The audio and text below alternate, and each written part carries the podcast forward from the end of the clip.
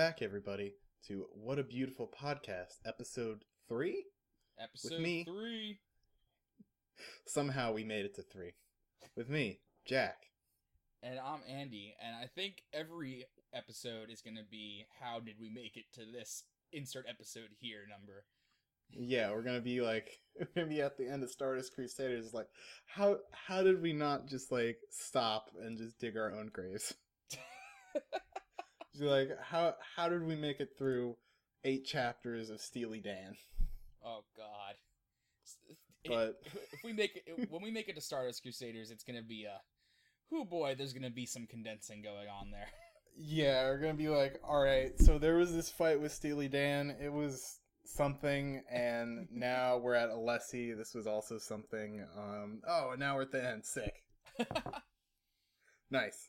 So um so yeah, so welcome back and I thought uh to start off this week we could talk about some stuff that came out of Anime Expo which happened this past weekend, which is cool Yeah. if you were at Anime Expo because Which we were not. we we were not there unfortunately, but they did have a whole JoJo's Bizarre Adventure panel there which had some exciting stuff. Uh firstly, uh Araki did a little video for the for the people that were at the panel where he was like Did he? yeah, he was just saying about how excited he was that uh that like people in America were enjoying enjoying JoJo, and uh he was just stoked to see more of it get released over here because you know it's always it's always had problems getting released over here Oh yeah. to the point where he made a little quip about it in the uh in Diamond is Unbreakable. with, uh, yeah, he sure and, did. Uh, Rohan, which was funny, but uh it's funny to see how different things are from when that came out. Yeah, we've definitely come a long way in like the four years that JoJo has like entered the the zeitgeist of like the average anime manga Right. like consumer. like It's not only been do- wild. Do, Phantom Blood and Battle Tendency exist in an anime form, but they exist licensed in America with with dubs. Yeah, like, Like- you go, like talk to someone from 2000 who's only like experienced talking to other JoJo fans is in like some weird web ring, and they would have called, they would have burned you at a stake. Been like- fucking crazy.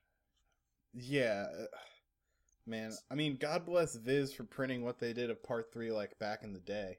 Yeah, Like- that was like pretty much it. But like, we're about to come out. Like, they're about to release the last volume of Battle Tendency, the JoJoniums Yeah, in America, that's so cool. and then all of parts one and two will be available to read in English that you can buy, and that's just so Yeah. crazy. I wonder what it's like, like having a career, having a 30 year career, and then like you're in your 50s, and then suddenly like your work catches fire in the West. Like, it must be really weird for him. But yeah, uh, it, God, God bless Araki. But yeah, that's some pretty cool news. Um, yeah. So like um, he's real into it, and then the big big news is the uh the part three dub is happening. Uh, yeah, it was always supposed to happen, but now the part three dub is being done by by Viz instead of great uh, company. instead of Warner Brothers, like the part parts one and two dub.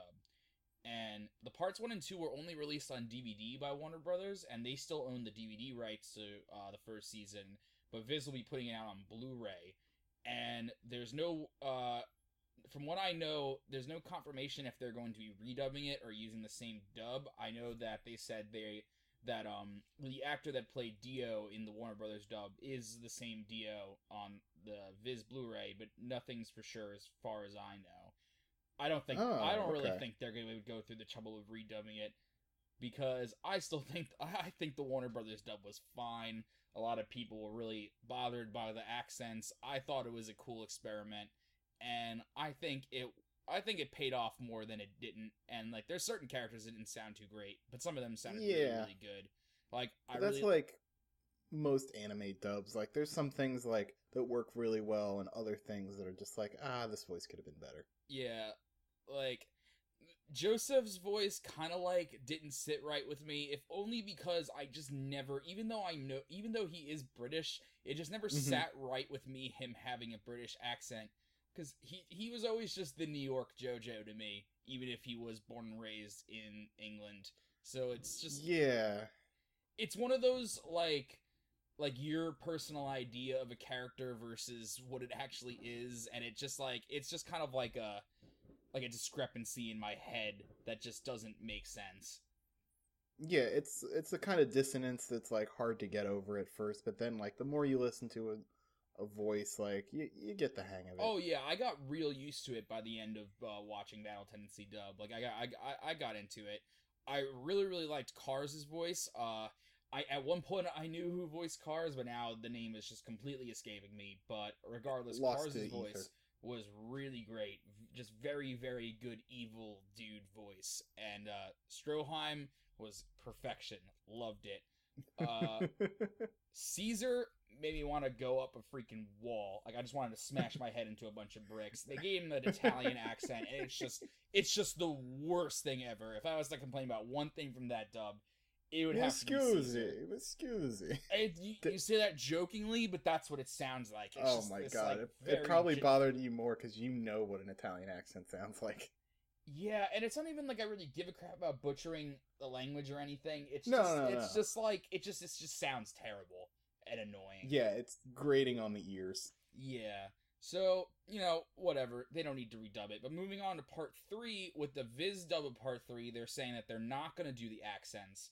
And from what they announced, it's they're returning most of the cast from the original OVA. So Richard Epcar back as Joseph Joestar. I'm a big fan of that. I love Richard Epcar. Yeah, And- definitely. Uh, Matthew Mercer back as uh, Jotaro. You might know Matthew Mercer as Leon Kennedy in Resident Evil 4. So that's Oh, yeah, so that's pretty cool. And I'm not sure about the rest, but those two stuck out in my head. So I'm excited to have Stardust Crusaders dubbed because I would love to watch Stardust Crusaders again, but I am way too lazy or slash don't have the time to read the subs for that show over again because boy is, is it long and grating and I would really like to be able to just watch it in the background while doing other stuff. So having the dub will be excellent. yeah, especially for like the middle saggy part where Oh, it's just yeah. like Oh yeah. we're on a we're on a road. It's a Egypt road. It's the basically the whole beginning of the of the. Egypt gods part, just like, uh, just, Yeah, it, it, it just great. we ran out of um, tarot cards, so now it's just Egyptian gods. Please understand. So part three dub Uh. big news. Other news is Mhm. that part four is being licensed by Viz as well, so it's streaming on their website, and odds are that will also receive a dub when the time comes. There's nothing nothing was confirmed about that, but th- it's pretty likely at this point. Yeah, and now all eyes to part five. Like, Dude, what's gonna happen? Uh, well, I, I I mean, like we, like we, me and you have said before, getting over the hump into part four with the anime just basically pretty much confirms in my head that they will be adapting everything. Like, I mean, it would be very weird since the last chapter of part four is like the first chapter of part five. yeah, they are Uh. very much directly connected. So, Yeah, that gets dropped real quick. oh yeah, it it's- gets dropped, but like for the first couple chapters of part five, it's very much a direct sequel to part four. Yeah, But uh so I part five I think is a pretty much a sure bet at this point. So yeah. and, and from the looks like looks like Viz is just pretty much committed to the JoJo brand at this point. So we'll see it all. God bless him. yeah, God God, bless, bless, him. So we're gonna see that all over here. Also, uh, the part four manga is being licensed in America. It's gonna be part of Shonen Jump's uh streaming like Shonen Jump, like the web uh magazine. That that whole thing that they have now. Oh yeah, that subscription thing. That's cool. Yeah, so we'll be probably be seeing graphic novels of that released in stores, which will be neat. Sick. Yeah, so that's a whole thing. And a funny little thing that they also announced is the book that Araki, the How to Create Manga, the Araki's book with the cover of him and Rohan hugging each other. Oh and oh my that's god, going to be released thing? in English. Holy shit. Yeah. I I wish it was like a time capsule from his career where like the first chapters was him back in like the 80s where like how how to draw a head. Start start with a gorilla head. Erase all the features and then draw a, draw a human face on it. If you don't get it quite right, don't worry about it. So, yeah, that was a lot of stuff that happened at this little panel, but Yeah, all, all good stuff, panel. and it's real. Real makes me hopeful about the the continued future of JoJo in America. Yeah, like, Ugh, very, right, very good so- time to be a JoJo fan. Yeah, it is definitely a good time to be a JoJo fan. Real glad to be a part of the whole community right now. But Yeah. um anyway, so we should jump right into Phantom Blood, get this ball Yeah. rolling. So where we last left off, where we last left off, it's time for the gang to go up against the big bully brute man himself, Tarkus. Yeah, we're starting back in the Room of Dragon Decapitation, which is a it was a very fun name to say, and the uh, the first page of this is also very funny because where we last left Team JoJo, they were all on this Wind Waker ass leaf. It was made up of a lot of other leaves. It was Just really cool. on the leaf. Yeah, going into these knight ruins, like where knights fought, and it's just Tarkus's face, like superimposed over this ridge, and the one text box is, "How can they do this?" And he just looks like he's so so nonplussed about, like, mm. Tarkus is just so mad. He's just he's like he's, he's, like a very the most one note mad character. thing ever. Yeah.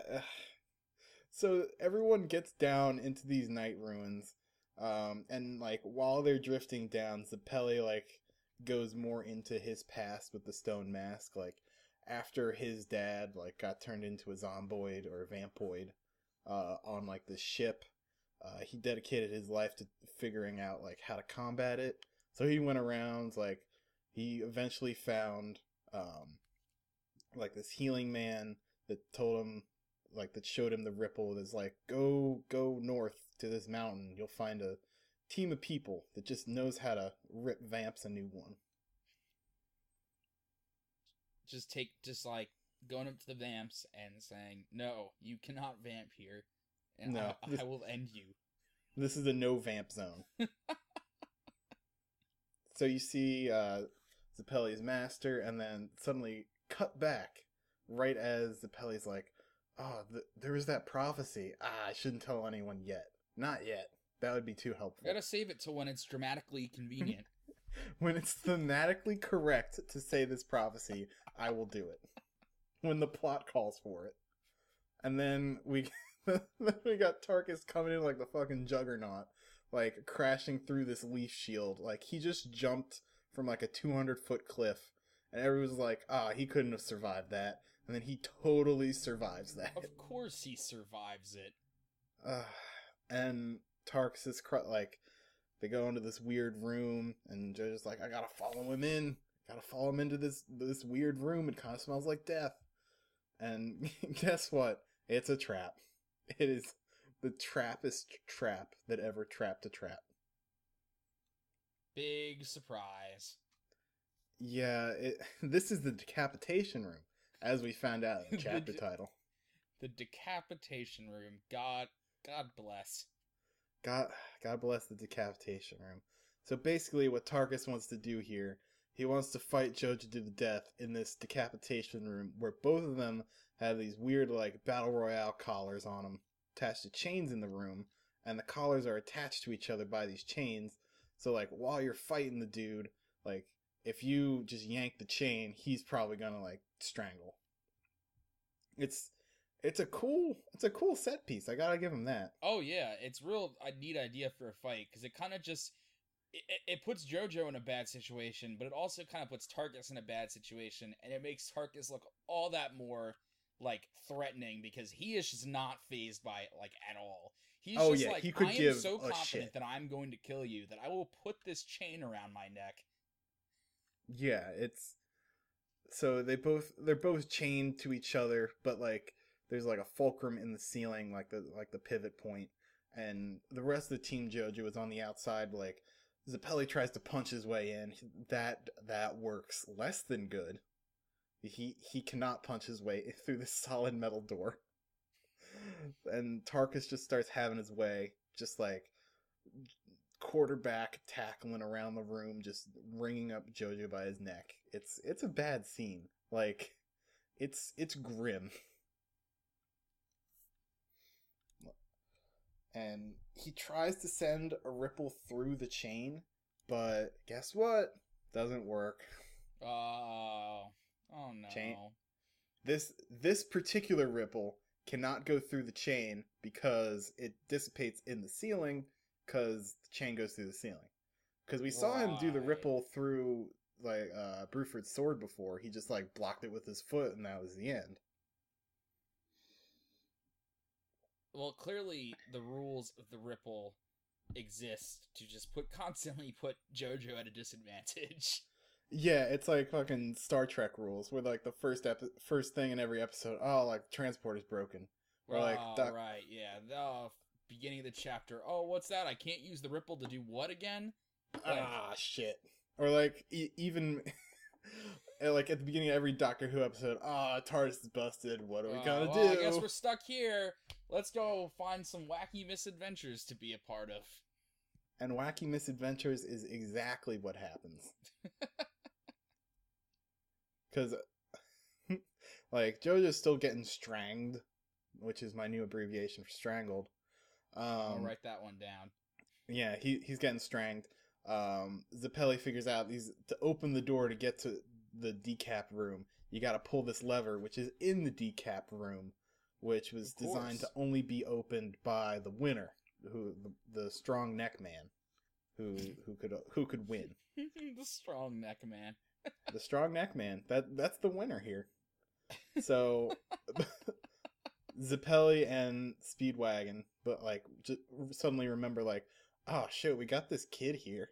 Like Oh Make- right, I you know I managed to forget about him in between us recording these how episodes. how could you forget about Poco? He is such a relevant character with a deep and satisfying story arc. Not only is it deep and satisfying, but it sends it sends shockwaves throughout the entire JoJo mythology. Oh my god! In part six, like it's like, man, you remember Poco? Yeah, The way to Poco. heaven is through Poco. Oh Christ! So Poco gets a bee in his bonnet. It's like, I'll go through the hole in the wall that only I can fit through to hit that lever. And we get like pointless backstory about kids picking on Poco to see that like he was always a coward. So this is so that was a very quick and convenient way of uh, injecting character depth, I guess. Like, and you see that he has a sister, and she'll become relevant later on in, and she's way cooler than Poco is. oh yeah. Yeah. Uh, so he goes through the hole in the wall. It's like, yeah, blah, blah, blah, blah, blah, blah. Tarkus is really pissed. He's like, I don't allow interferences. And Joe, yeah, that's exact. No, that's, exactly what that's- he's. Look at the panel, word for word. I mean, he says, I don't allow interferences. I got it mixed up. Excuse me. Um, Povodi's nerfed. Um, so, in what is like one of my favorite pages of this entire chapter, like Tarkus just straight drop kicks Poco's face into a wall, Right. and like, ah, man, Poco doesn't die here, but he should. oh like, god, yeah. The fact that he survived that is ap- is like one of the most ridiculous things to ever happen. Oh yeah, like he he's spurting blood from everywhere. like literally everywhere there is to spurt blood from, he's spurting blood. blood is coming out. and it's very it's very bloody. So Tarkus drops kits drop kicks the ki- drop kids the kick kid into the wall and like he falls onto the lever that he needed to by the grace of God. Of and course. Zeppeli comes in Zeppeli comes into the room and he's pissed. And then t- this little sliver of Tarkus's face, just like the same kind of. Mm. it's very, it's very good. Tarkus has some really good faces here, because while Araki didn't quite nail anatomy like at any part in Phantom Blood, he got very good at funny faces. Oh yeah. Oh man. so now perspective is back in JoJo. Like JoJo's trying to figure out what he can do.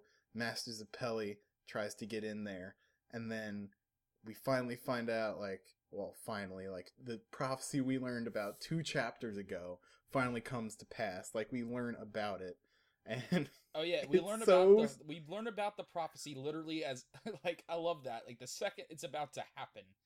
It's just like oh, Yeah. oh, yeah, by the way, there's a prophecy happening right now.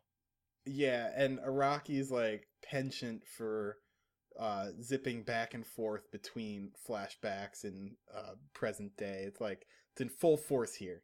Because now we go back to Zeppeli's master that we don't know the name yet, but we will. Um oh wait, actually it's right here. It's Tom Petty. This is Master Tom Petty. Um One of, one of my favorite uh one of my favorite musical references in JoJo is the fact Yeah, 'cause it's that just the Tom master Petty. of the Ripple is blatantly just named Tom Petty.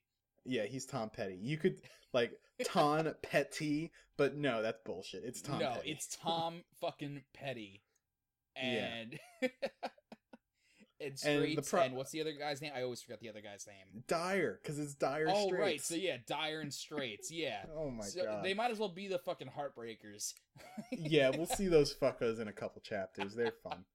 Um, so Tom Petty's like, yeah, here's the prophecy. When you go into this death room and like a kid goes through the hole and there's two dudes fighting, then you're gonna die. And it's so specific to this exact situation. Oh man. Tom Petty's just like Ugh. it's almost like someone was writing this from the future. Yeah. I mean, fuck, maybe. Maybe part eight's just gonna be go like all Dark Tower metafiction and Araki's just gonna be a character. And I love like, the idea I'm writing where part we're- one.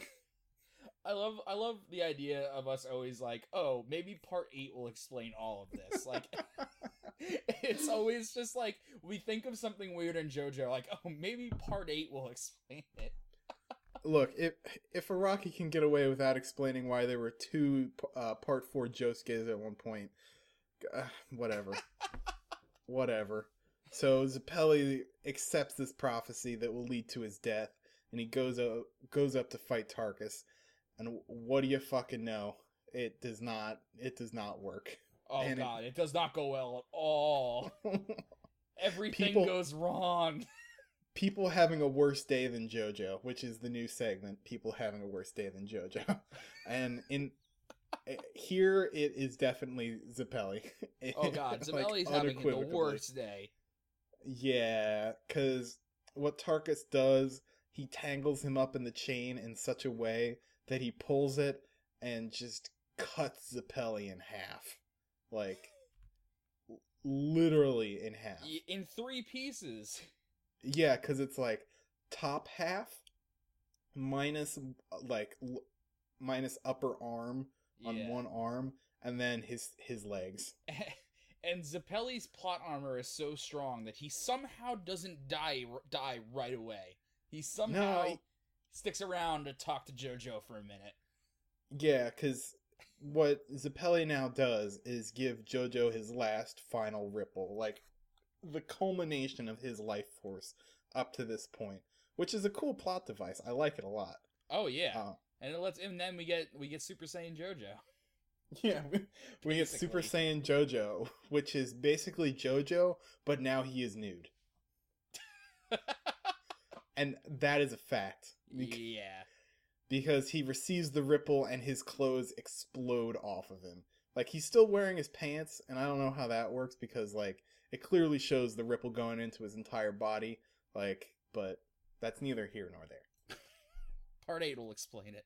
Why why did Jonathan's pants stay on?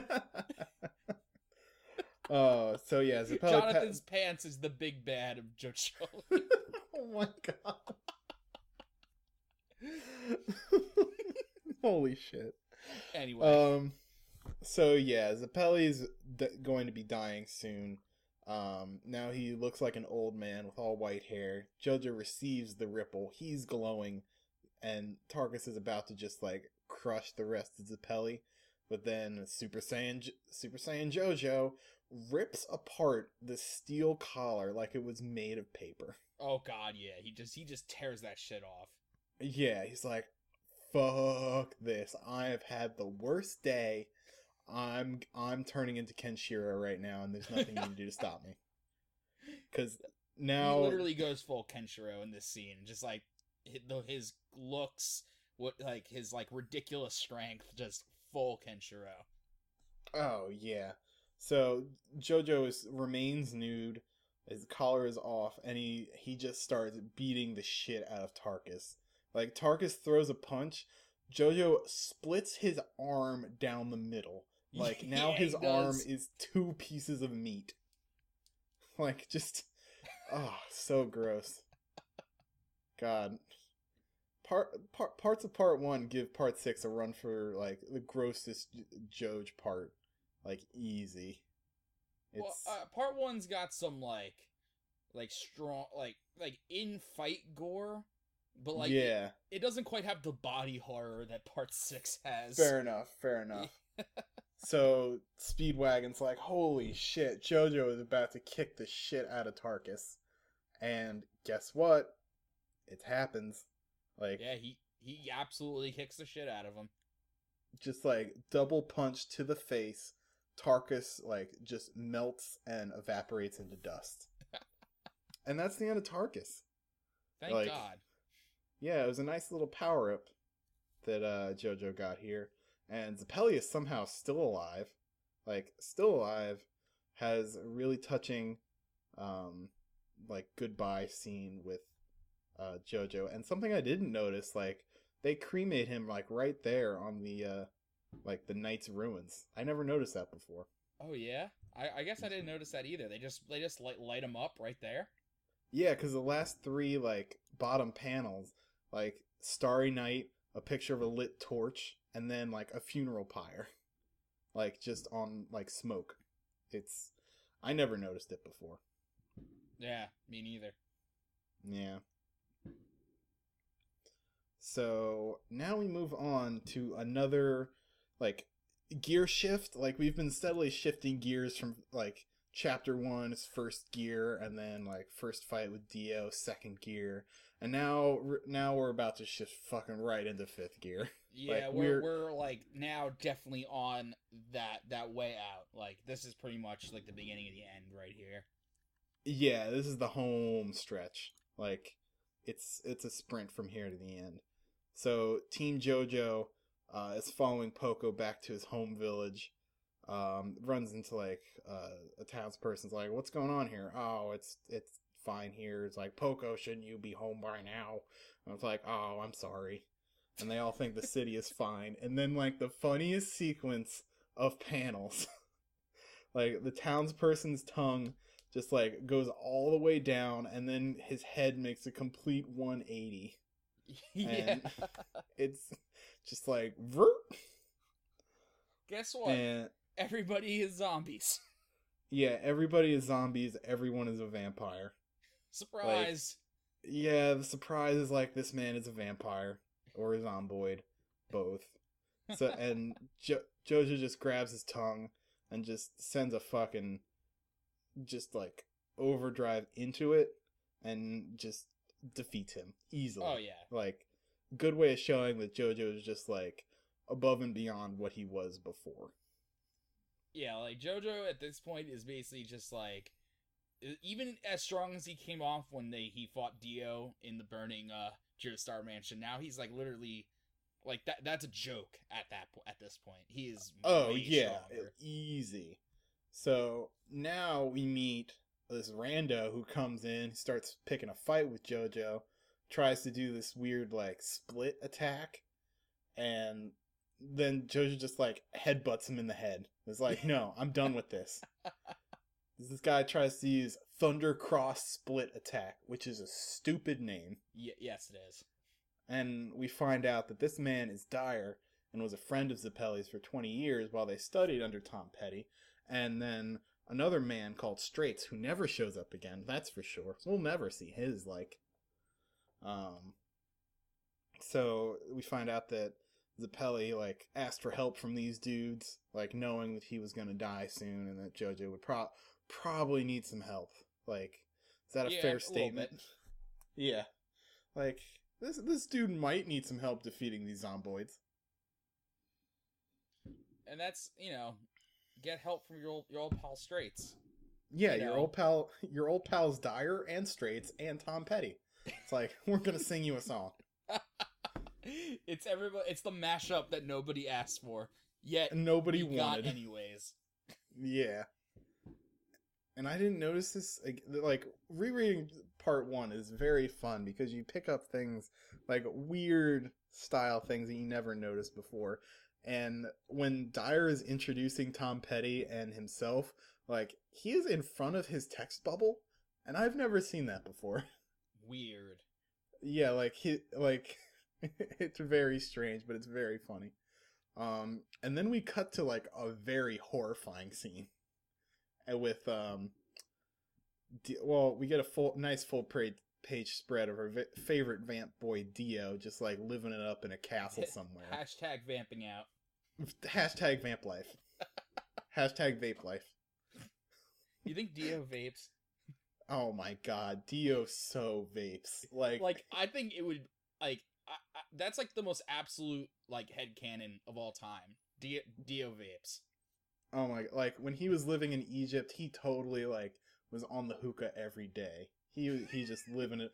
He hookah. He like hookahd hookahd with Poochie like every goddamn day. I I think hookah counts as vape. I think that's fair. Yeah, it's basically vape for people with too much time on their hands. Yeah, who? Yeah, you know who you are. yeah. So sit we around see this him just. weird fucking pipe and just Yeah, let's sit around this like, pipe, light some coals on fire, and like get really sick. Yeah. Cut off oxygen to your brain for a while. Yeah, I feel I feel like getting getting strange.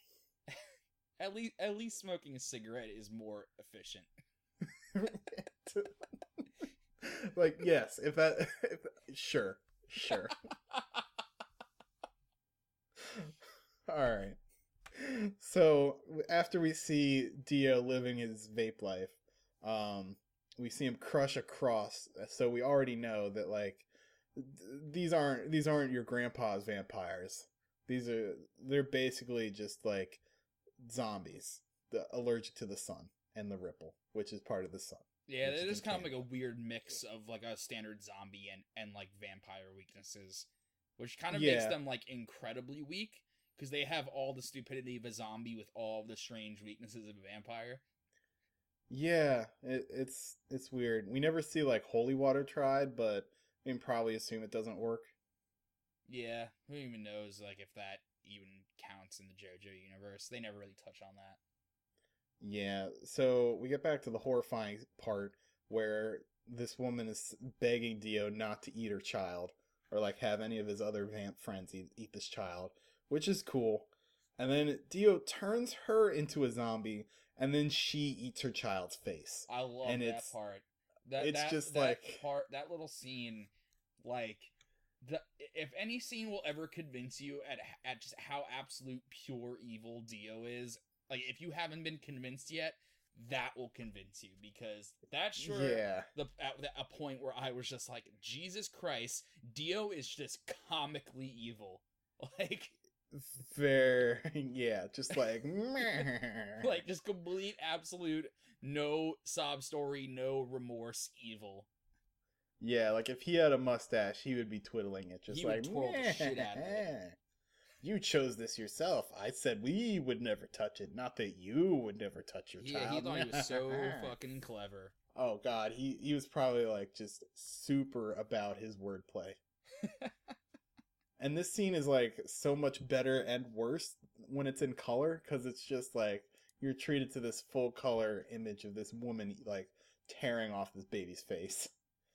So, Oh, back to Team JoJo and Poco. And Poco realizes that his sister is gone, that she's probably been taken by Dio. Like the rest of his family's cool, but the title of this chapter, Andrew, do you you want to you want to say the t- title of this chapter? can I can I say it? I, are you sure, Jack? I think I, I, think mean, you, I think I can take on this responsibility. I think you've got it. Okay, so the the chapter is called "The Monster Doobie." That is correct. And there should be a comma in there. Um, there is not. It's just the monster doobie. And it's very good because this is a two page full spread of Dio hanging out in like his attic with these weird cat men that we never figure.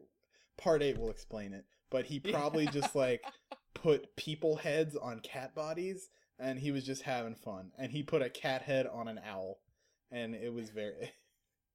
He's just, the- he's just being. Uh, I mean, like he had to have been smoking several doobies for this Well- to make any sense. You look at this scene and the way the light like is in the room it feels like he's just been hotboxing the shit out of this attic like all day. Like he doesn't want his mom to find out so he's in the attic just like with his with his weird cat people friends. Just like yo cat bird you want a puff of this? It's super dank.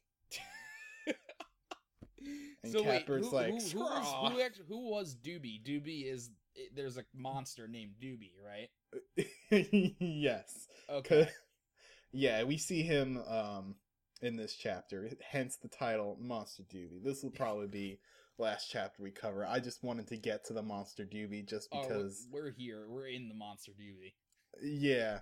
So they realize that uh, Team JoJo realizes they need to go get Poco's sister while they go to Dio, and like Dio's antagonizing Poco's sister because he's like a little shithead. And, like his cat men are like all hissing and spitting at each other, and her. It's it, eh, it's just a weird scene because these these human faced catmen terrify me, Andrew. they terrify they cut. They cut to the core, like just Yeah. just real deep. Araki looked into my nightmares and pulled out these catmen. But Poco's sister, who is way cooler than Poco, just slaps Dio in the fucking face, makes Oh him god, bleed. yeah. It's she- she so cool. Yeah, Ugh. Dio Dio is fucking punked by this girl. Like, Yeah. and then he summons the monster duvet. Duvet.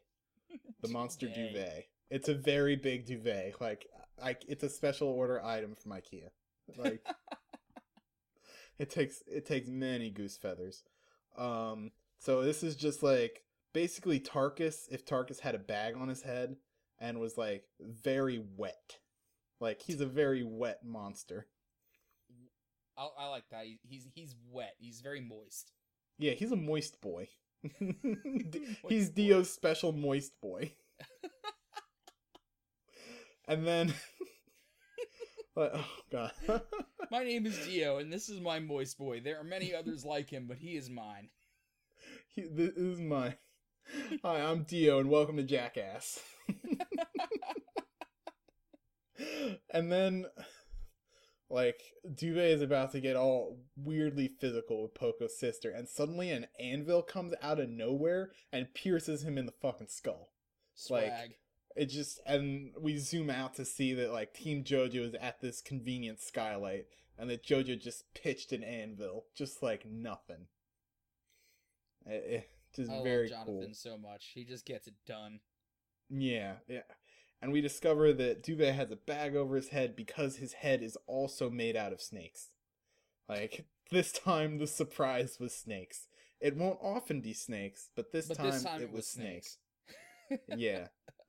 And all the snakes bite Jojo at once, but he's able to spurt out the poison using the ripple, and that's fun. That's that's very fun.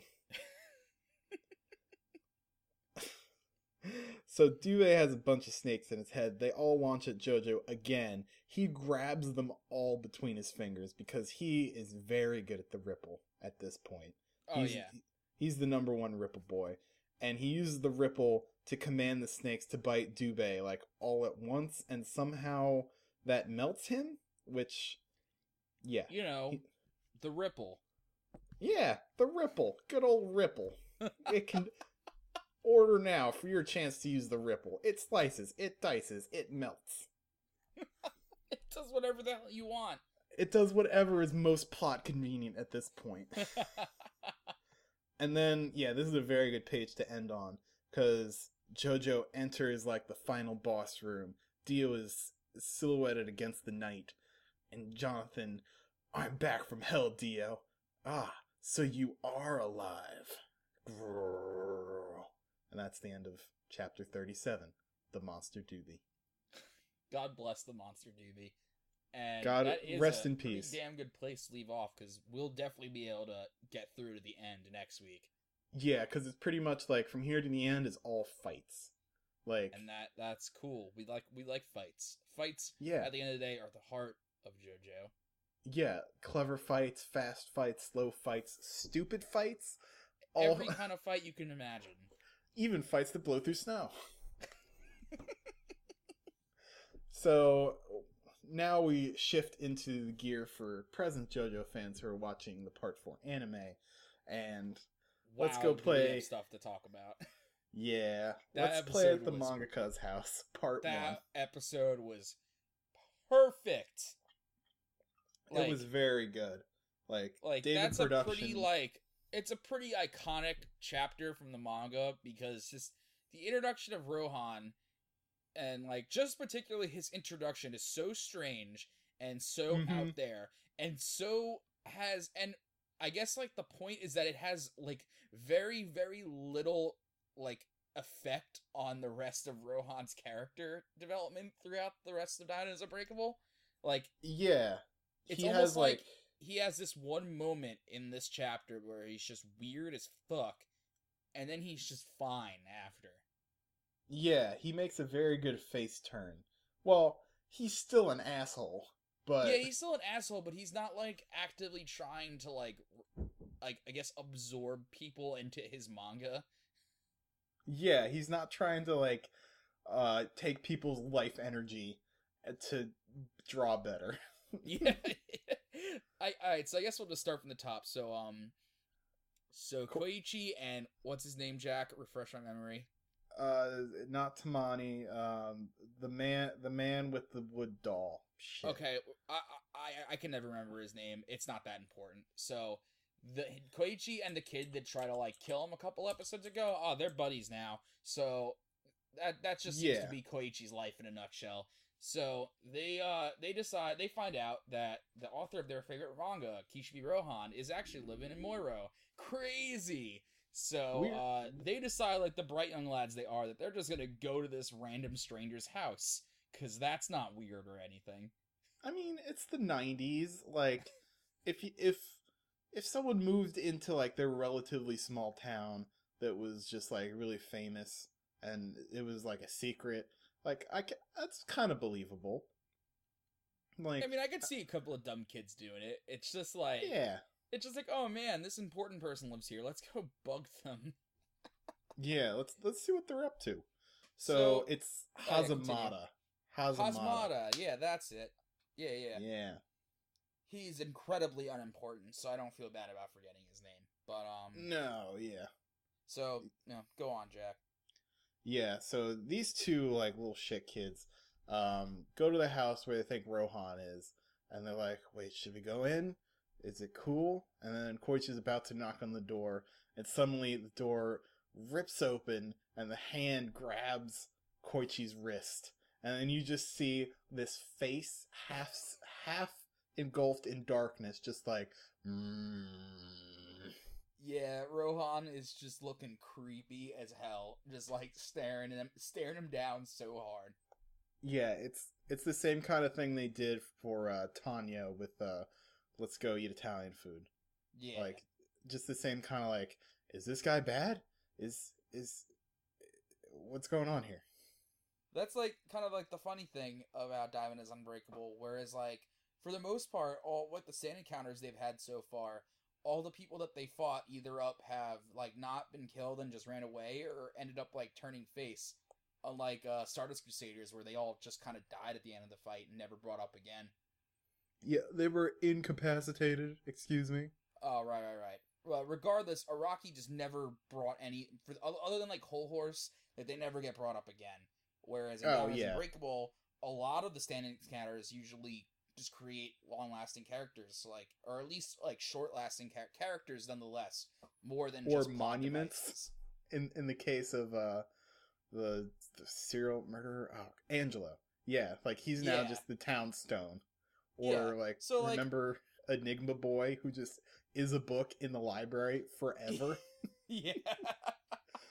so at the very least, terrifying. Araki uh, went through the trouble to like give these uh, rando stand users like a purpose in the continuing story. Oh least. yeah, it made So it, it made it feel more real. exactly, that's what I'm basically trying to say is that it just it just added to the the whole feel of part four that I think a lot of people like so much about it. But anyway, Mhm. so Araki, uh, Freudian slip, um, Rohan. the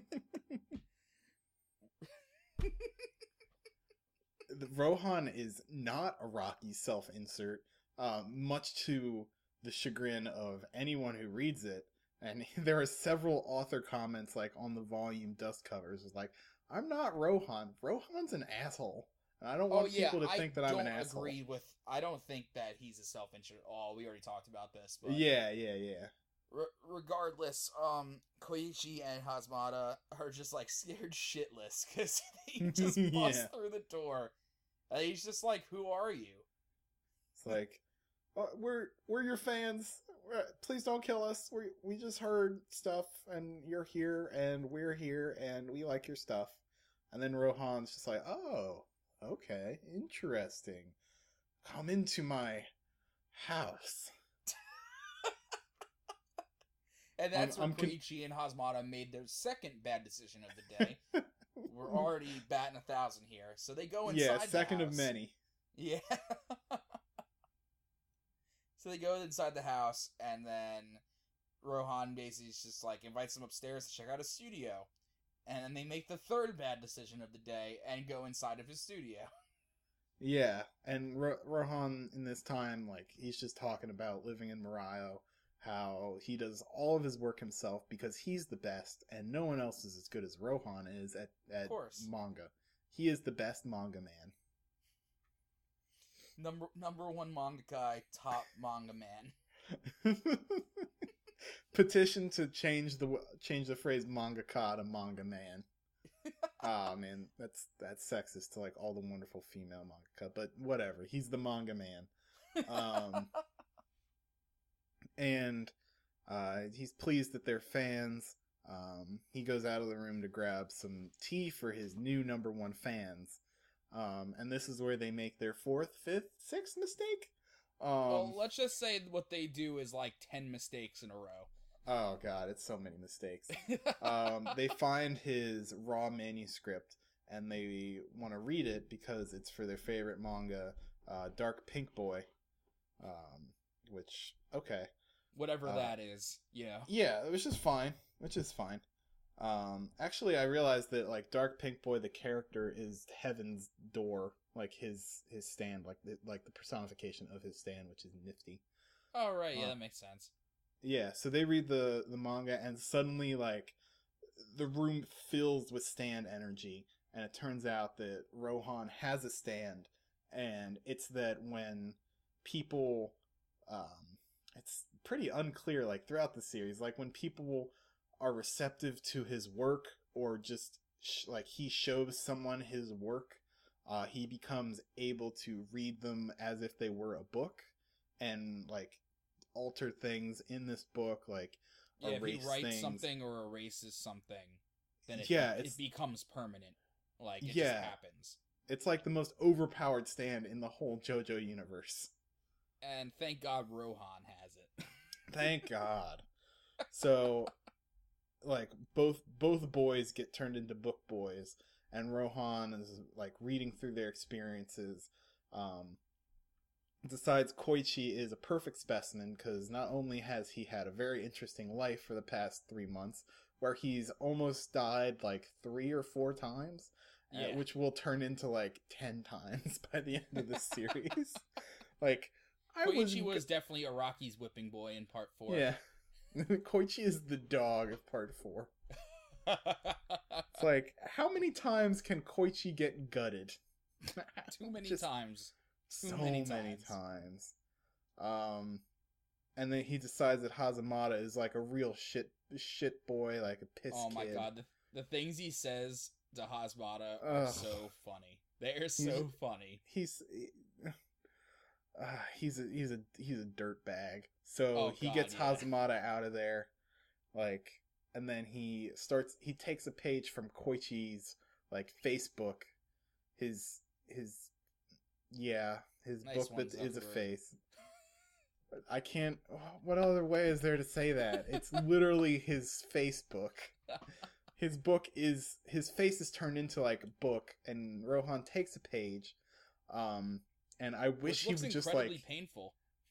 I, I guess it's not because Koichi wasn't really screaming past the fact that his like face was now a book. Um, and like I really wish Rohan would just like just ate the page that he took out of Koichi's face, just like "Mm, this is mine now. It'd be very good. Um, but then he writes in Koichi's book face that he cannot attack Rohan Kishibe because he tries to pull out Echoes Act 2. Doesn't work because Rohan wrote in his thing. And then you see uh, Hazamada and Koichi walking out of the house like nothing bad happened at all. Like, why don't we come here tomorrow? He was such a nice man. He gave us autographs. So you you you find you realize that like Rohan erased their memories, and then Koichi Yeah. gets home and realizes that he lost twenty kilograms. Like twenty kilograms is a lot. Yeah, like that's not a joke. Like he he probably like he was like he looked weak. They they drew him like he definitely looked different. Yeah, like he lost 44 pounds. Jesus Christ. Yeah, that's that's that's a good chunk of boy. Um cuz like this they showed the scale and wasn't it like 19 kilograms or something? I don't Something know. like that. Yes. So Koichi already weighed less than 100 pounds? I don't know. He's a small boy, but fu- but full of vim and vigor. Um so then he feels it next day he feels himself be, being drawn to Rohan's house like why am I coming here? I don't know. This is weird. All right. And we see him enter the house again and then Okuyasu and Josuke are behind him is like uh Koichi skipping school? No dignity. That's that was my own my own uh, artistic license. What I wish he had said. um, but yeah, and then that's the end of the episode because we have at least another. I think they're just gonna do this a two-parter because all that's left is Josuke's fight with Rohan. That's it, yeah. which Well. is very satisfying. Oh god, yeah. And there we have yet another great episode of Diamond is Unbreakable. Just Yeah. knocking it out of the goddamn park. Yeah, ten out of ten, David production. Like, thank you like so much. perfect adaptation of that chapter. Like absolutely perfect. It nailed everything that made that chapter so memorable. Yeah, like if you had told me in 2010, it's like, hey, you know that that anime company that made Bento? Well, they're gonna make a really good JoJo adaptation, and the ending is gonna be Savage Garden. Be like, It's like it's gonna take them like two or three seasons to really nail it, but they're gonna get there and it's gonna be amazing. you're like, okay, I'm at Dairy Queen. What? Why are you telling me this here? I thought you should know. But yeah. So with that, uh I'd like to close out this week's episode with a little segment I like to call Stand Off. Oh fuck! God I, I knew I knew Jack would like that. No, yeah, I mean, I deserve it from like last week because Jesus Christ. so this is also technically Jack's idea, but I'm putting my own little spin on it. So basically, what we're gonna do is me and Jack. Uh, we don't know what we're gonna say, but we're each gonna pick our favorite stand and why, and then we're just gonna argue about why we're either wrong or whether we agree or, you know, or just like, or just, Just pick a it. stand and like yell about him. Like, yeah, basically. this stand yeah. could beat that stand. I don't know. Okay, so I'm just gonna lead off with saying my favorite stand is Gold Experience Requiem, and it can beat everyone because it is Oh. God. Oh boy. I mean, what? Do, uh, I mean, what do I have against that? Um, what about what about burning down the house? How about that? burning down the house, the Gold Experience Requiem. I, I, I, all right. So let me tell you this much. So Gold Experience Requiem can just be like, oh wait, burning down the house never existed. Fuck. You're right though. That's why that's why Gold Experience Requiem is a sack of shit. well, It's a fucking I, the only, Deus Ex honestly, the only Machina. sta- the only stand I can think of at the top of my head that might be able to beat him is D4C. Yeah, like, but Gold Experience Requiem like made a force field around itself, and D4C to like do the really wacky stuff like needed to at least touch someone to like pull them into an alternate universe. Like, so I'm not sure if it could even get close enough. But but D4C could definitely use the uh I mean, I guess Requiem could still probably negate this, but the only real thing I can think of is maybe if he can grab a Giorno from another from a parallel world And just like have them like mutually delete each other. Yeah, that that'd be interesting. Like, I don't know how that would shake down, but it probably wouldn't go well for anyone. Oh god, yeah. Well, because I guess at the only point you can't, you just have to kill Giorno somehow, and like I don't really think that's gonna work out for anybody. Yeah, I don't think Giorno like by the end of parts uh five, like Giorno can't even like be killed. Like like, oh, I lost my lung. Alright, I'm gonna take this uh motorcycle handle and it is my new lung. Hello. Hello, new lung. you were a motorcycle one time. And that's not you can't even say that's not like f- like close to what he did. Oh yeah, I mean, all right, I, as much as I love Part Five and I love it a lot, Requiem is one hundred percent a Deus Ex Machina. Like, oh, yeah.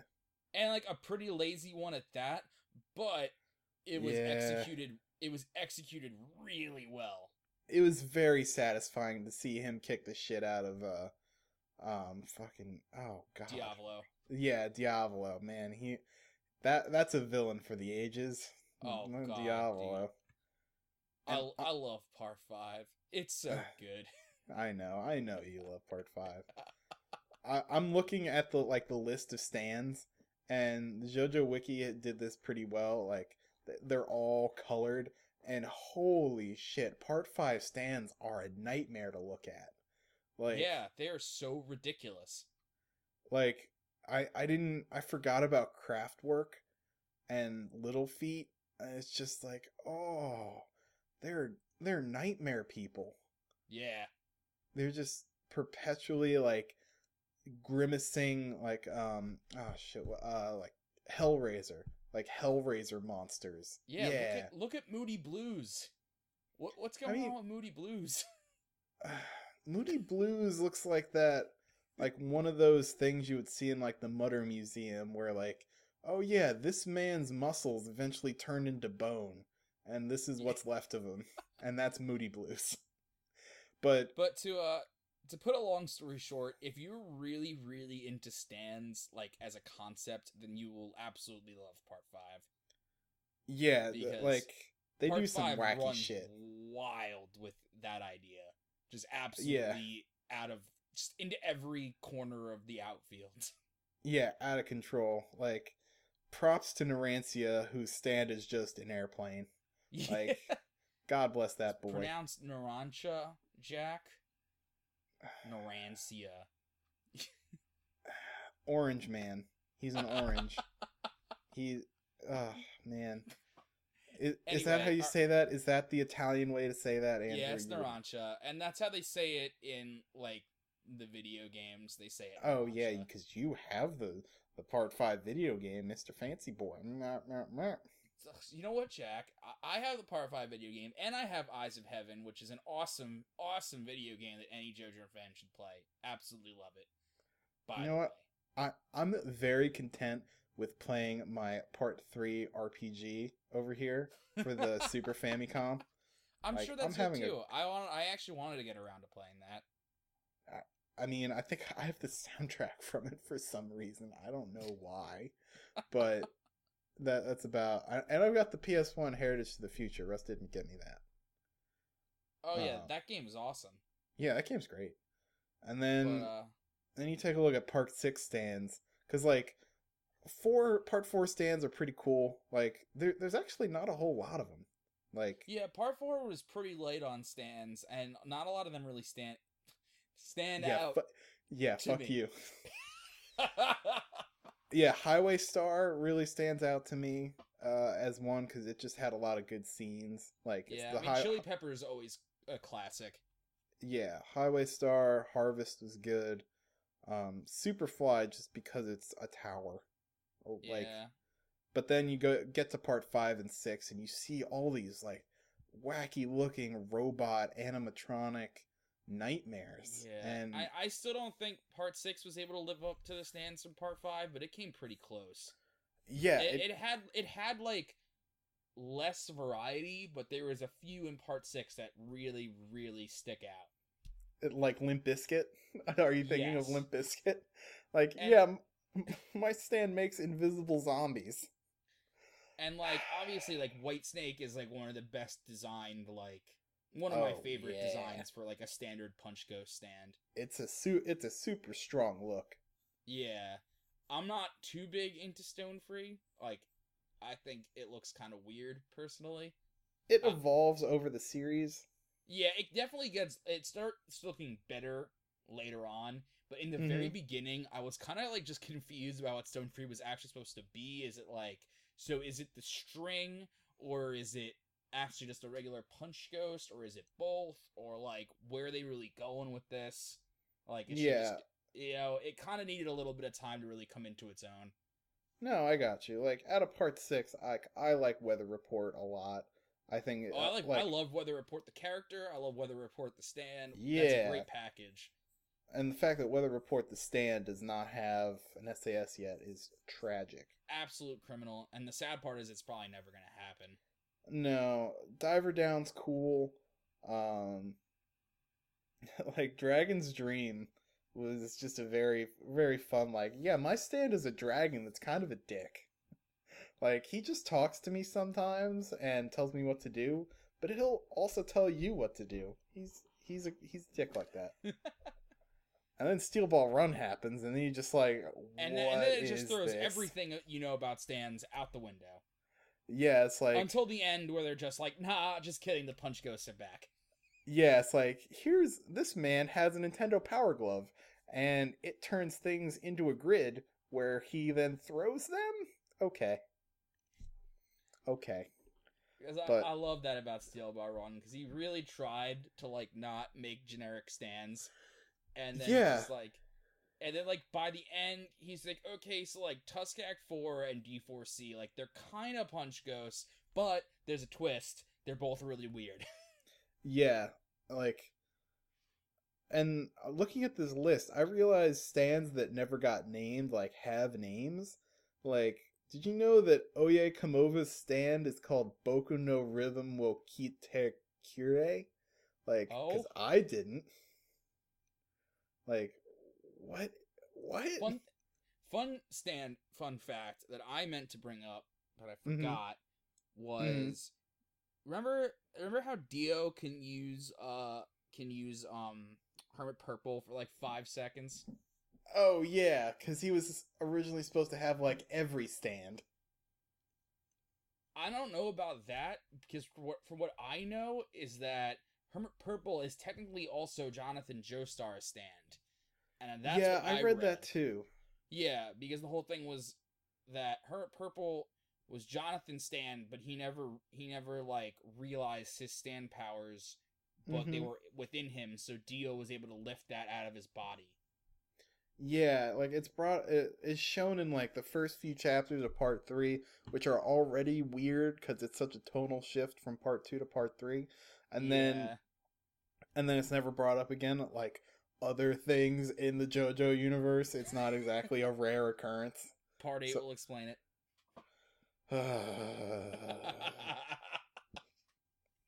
Man, but yeah, stands are cool, and this was standoff with Jack and Which Andy. like d- deviated far from what we originally wanted to talk about, but it ended up just talking about stands, and like that's cool. I love talking about stands; they're fun. yeah, stands are cool. They're a great part of why JoJo stuck around for as long as it did because they're just so inventive and they kind of just drive all the fights and the plot and everything. Yeah, like other other mangas with like a similar idea, like helpful ghosts that um, do things like Shaman King. They, they never had like distinctive designs and distinctive powers Because like they this. never they never went that extra mile like Araki did with stands. Like Araki Yeah. wasn't afraid to just be like, okay, so this one is like a time bomb, or this one is a Venus flytrap, or this one is an eyeball, or Yeah. you know, like Araki was never just like they all have to do be to this certain archetype.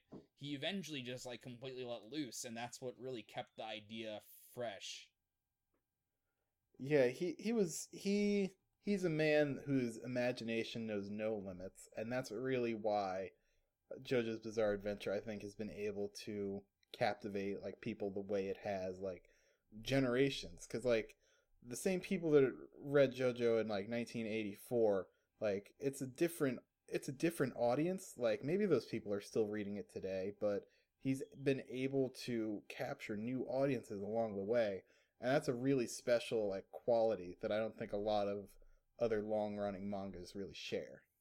Oh yeah, because the the thing is, is like JoJolion may be incredibly different than Phantom Blood, but at Mhm. the same time, it all still feels like one cohesive whole to me. Like, Yeah, it doesn't it doesn't feel dissonant. It just feels different.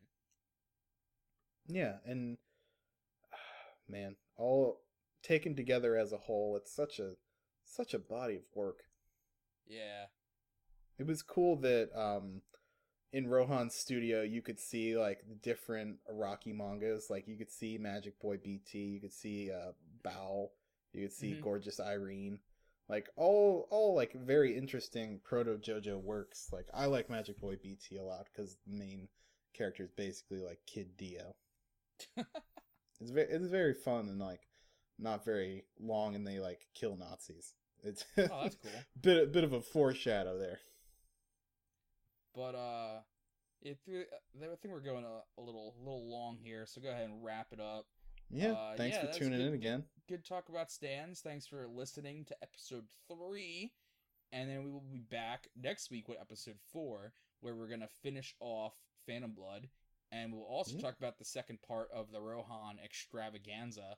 And then maybe we'll also have some fun new segment, or maybe we'll just yell about stands again. Who knows? Yeah, we'll Who think of something. Yeah. Thanks, we'll- guys. We're always going to think of something. But, anyways, that has been What a Beautiful Podcast, and we will see you guys next time. Bye.